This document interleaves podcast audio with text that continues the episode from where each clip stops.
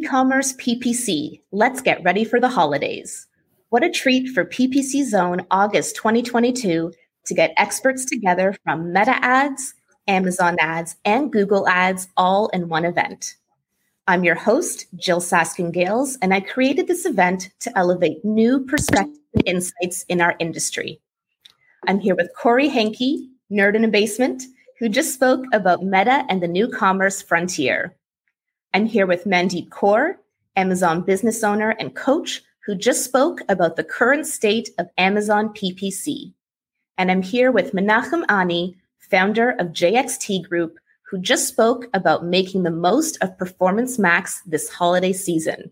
Thank you so much to all of you for taking the time to join me live today and for joining this panel with our live audience on YouTube and LinkedIn. So to get us started, a common theme I heard from all of you right now is that you are definitely looking ahead to 2022 and testing some new features that may not have been available in the past on your platform, or they may not have tried in the past. So I'd love if you could each share, what is one thing that you're planning to do this holiday season in PPC that's going to be a new tactic, a new strategy, a new format? What's something new you're planning to try this year? I think that the majority of our brands, different from last year or even today, will have checkout implemented so that their brands will be able to be purchased on a social platform. This has always been something they've been scared, about in the past. They never wanted revenue to come from two different places. Not many people trust social platforms with all the customer information. But I think we are to a point now where there is just too much movement towards that direction from an audience standpoint, as well as the tools that are provided to advertisers that use it. I think now you might be at a competitive disadvantage, if you don't take advantage of it. If you're not enabling that buy on Instagram or buy on Google or whatever it might be, that native shopping experience. Exactly. Got it. And Menachem, I think I know what's going to be new for you this holiday season, but what's one thing you're planning to test for the first time in Q4? Yeah, I mean, something that for retail, Performance Max was not available last year. So that definitely is something. But I think to kind of echo what Cory mentioned is leaning into that first-party data. A lot of our clients might have been hesitant to share their customer lists with Google in the past. But at this stage, it's like you kind of have to. And so uploading your email list, your customer list, giving the system more of that first-party data, leaning really into it and allowing the system to do a better job.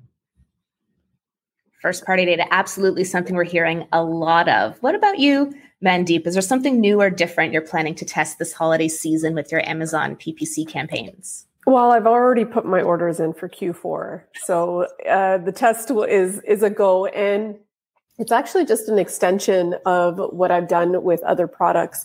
We have something called kind of a product collection ad where you're shown on the top of three products that are really targeted for that keyword. And what I've done is actually added variations. You have to have three products that would convert for that keyword. So I've actually, done test products of maybe, having the first product that I know will convert and then the other two supplementary ones, whether the offer be a different color or a different size, just so I can get that spot and drive traffic, because those ads, the product collection ads, are only available to people who are brand registered, meaning you have a trademark. So it's another barrier to entry. And those ads tend to be very low cost per click. And at the end of the day, it's about profitability, not always revenue, or it shouldn't be about revenue. It should be about profitability. So honing in on those little tactics of ensuring that I don't blow my budget for Q4, that I have these other variation products that make sense to drive traffic to my store on Amazon. Got it. And if you are watching this live right now on YouTube or LinkedIn, you can feel free to type a question for any or all of our panelists into the chat, and we'll be sure to get to your question. So I've heard from all three of you some of the new things that we're going to be trying in 2022. And we know that change is the only constant in PPC. But that being said, there are probably still some fundamentals, just things that you always do to prepare for a Q4 holiday season that are going to be no different this year. So I'd love to hear from each of you after you've just shared something new you're going to be doing. What's something that's a tried and true, always must do to prepare for the holidays that you will continue to do this year? Menachem, would you like to go first? Sure. Yeah. So for us, it's really a lot of just, dotting the I's and crossing the T's, making sure that we have all the promotional information available for each campaign, how long it'll be running, when it will be running, setting up in the back end of the system, promotion extensions, all that, to make sure that whatever the deal is or whatever we're promoting can really be pushed and taken advantage of. You want to try to set that up as early as possible to know that it's there, it's approved, it's in the system. You don't have to worry about it in the last minute. None of those crazy last-minute disapprovals that I know people get freaked out about. What about you, Mandeep? You mentioned something new you're trying this year. What's like a tried-and-true Q4 Amazon PPP success tactic that you're continuing with? So we take our ASIN or our product identifier, and we put it in a Chrome extension that we use called helium 10. And through that, we're able to see where our organic ranking is. And ideally, the first page is 1 to 30. I will run that extension and see where I'm at in October. And the products that I'm maybe, position 40, I'll run a small campaign to bring that one up. The low-hanging fruit. That's a kind of a tried and tested method. And I'm actually sometimes surprised I feel like language changes year to year and how we describe things, and what might be a keyword last year may not be a keyword this year, or we might identify a new keyword. And the only way you are able to really do that is to reverse ASIN yourself to see where your position is. And, I've had this happen where I'm like, oh, I didn't even know this word existed, because you can't rely on last year's data of how we describe products. There could be a new trending word associated with it. So I find that is really helpful in Q4, because not everybody's going to do that. Got it. So keeping track of where you're kind of doing organically, giving a little boost if needed, and then keeping track of those keywords, because it's true. I know I was just searching for a grown-up lunchbox, and I learned that a bento box actually is what a lot of people call them. And so that was actually, here we go, my latest Amazon purchase. And what about you, Cory? What is something that's tried and true for you, always do in Q4, that you'll be continuing with in 2022? I've been thinking about this question, and it is so tough to answer because everything literally changes. But I think for my advertisers, being mostly e-commerce, I think one thing that they definitely leaned into last Q4 was vertical video. And I think with the advancement to short ads that we'll see on YouTube, you've got stories, you have reels, you have TikTok. This is a video, this vertical video is something that can now scale across multiple platforms. Kind of like how we saw with landscape, how I was able to go with feed and as well as be on YouTube. Now you have this vertical. I just think that the new thing this year is, how do you make vertical for TikTok that's different from YouTube, right? Mm-hmm. And is there a difference, or should there be a difference? So I think there'll be a lot more testing in Q4, but I think if I'm going to keep something the same, it's definitely vertical video and leading with video. Vertical video. And we heard from Mandeep as well earlier during her talk about the importance of video on Amazon ads as well. And then Menachem spoke of Performance Max, where again, video is one of the key assets there for Performance Max to perform well. Speaking of which, we have a question here from Luna. Menachem, do you recommend pausing any existing shopping campaigns and letting Performance Max have the full spend? Or is it okay to run concurrently? What do you think? Oh, I believe you're on mute, Menachem. There you go. So the way the system is built is that any products that are within a Performance Max campaign takes precedence over any shopping campaign. And so if you have products running simultaneously in standard shopping or even smart shopping and Performance Max, it won't go to auction on the other campaigns. The Performance Max will take precedence and block the others from going into the auction. So typically, it's okay to have them running concurrently, but there's not much of a point. If you do want to, as a strategy, have both campaigns running simultaneously, you want to make sure they have different product groups or products listed within each of the campaigns. Otherwise, they won't run. Got it. Thank you from our resident Performance Max Google Ads expert.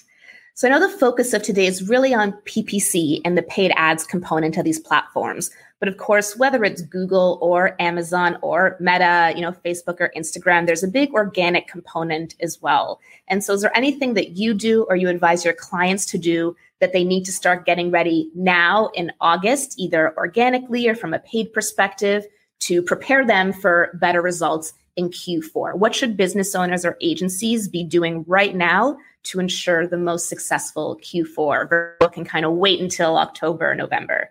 Mandeep, do you want to go first? Have enough stock. Have enough stock. Yes, that's been a huge problem recently as well, right, with supply chain issues. So how are you managing that, Mandeep? I think you mentioned you've already ordered your Q4 product. Yes, I've already ordered my Q4 products, but I recently had a TikToker post my product, one of my products.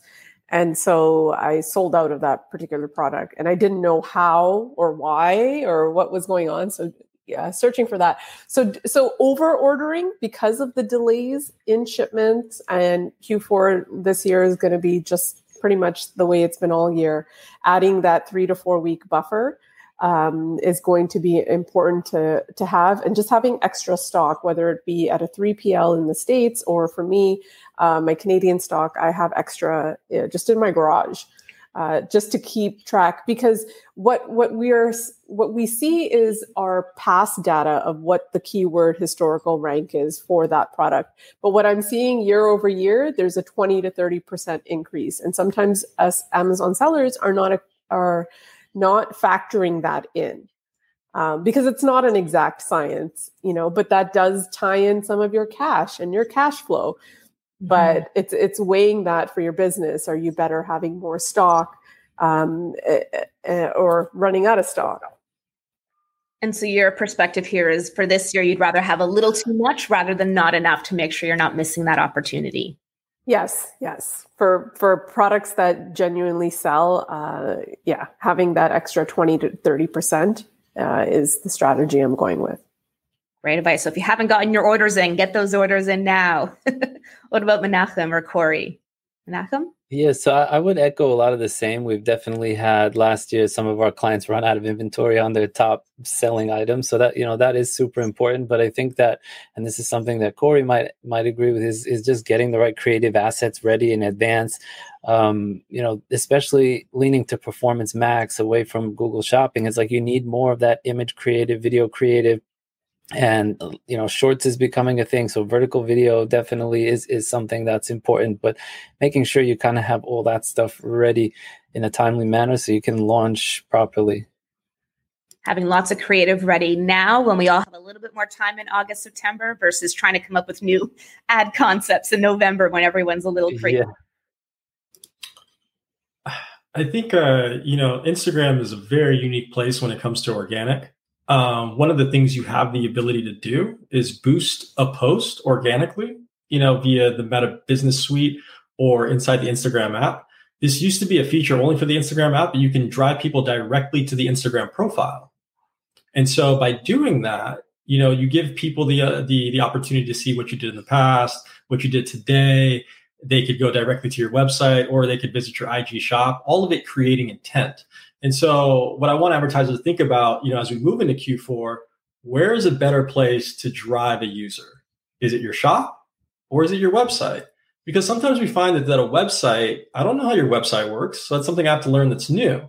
It's easier for me as a customer to go to your Instagram to find out about your product or service potentially. And what we find is that when users go to the Instagram first and they make the organic jump to go to the website, it's usually a higher converting user. So what I would tell brands is to really think about the destination for their user and what's most likely going to drive that purchase for them. It's really interesting because this event today is all focused on e-com, but on the lead gen side, there's that similar trade-off. You can have the lead gen form within, you know, the Facebook ad itself where people don't leave the platform, or you can drive people to your landing page to then fill out a lead form there. And there as well, I give similar advice, like keep people on the platform. It's auto-filled. It's easier. It's easier for the customer, even if it may have some potential drawbacks for the advertiser. And so I hear you saying the same thing on the e-commerce side as well.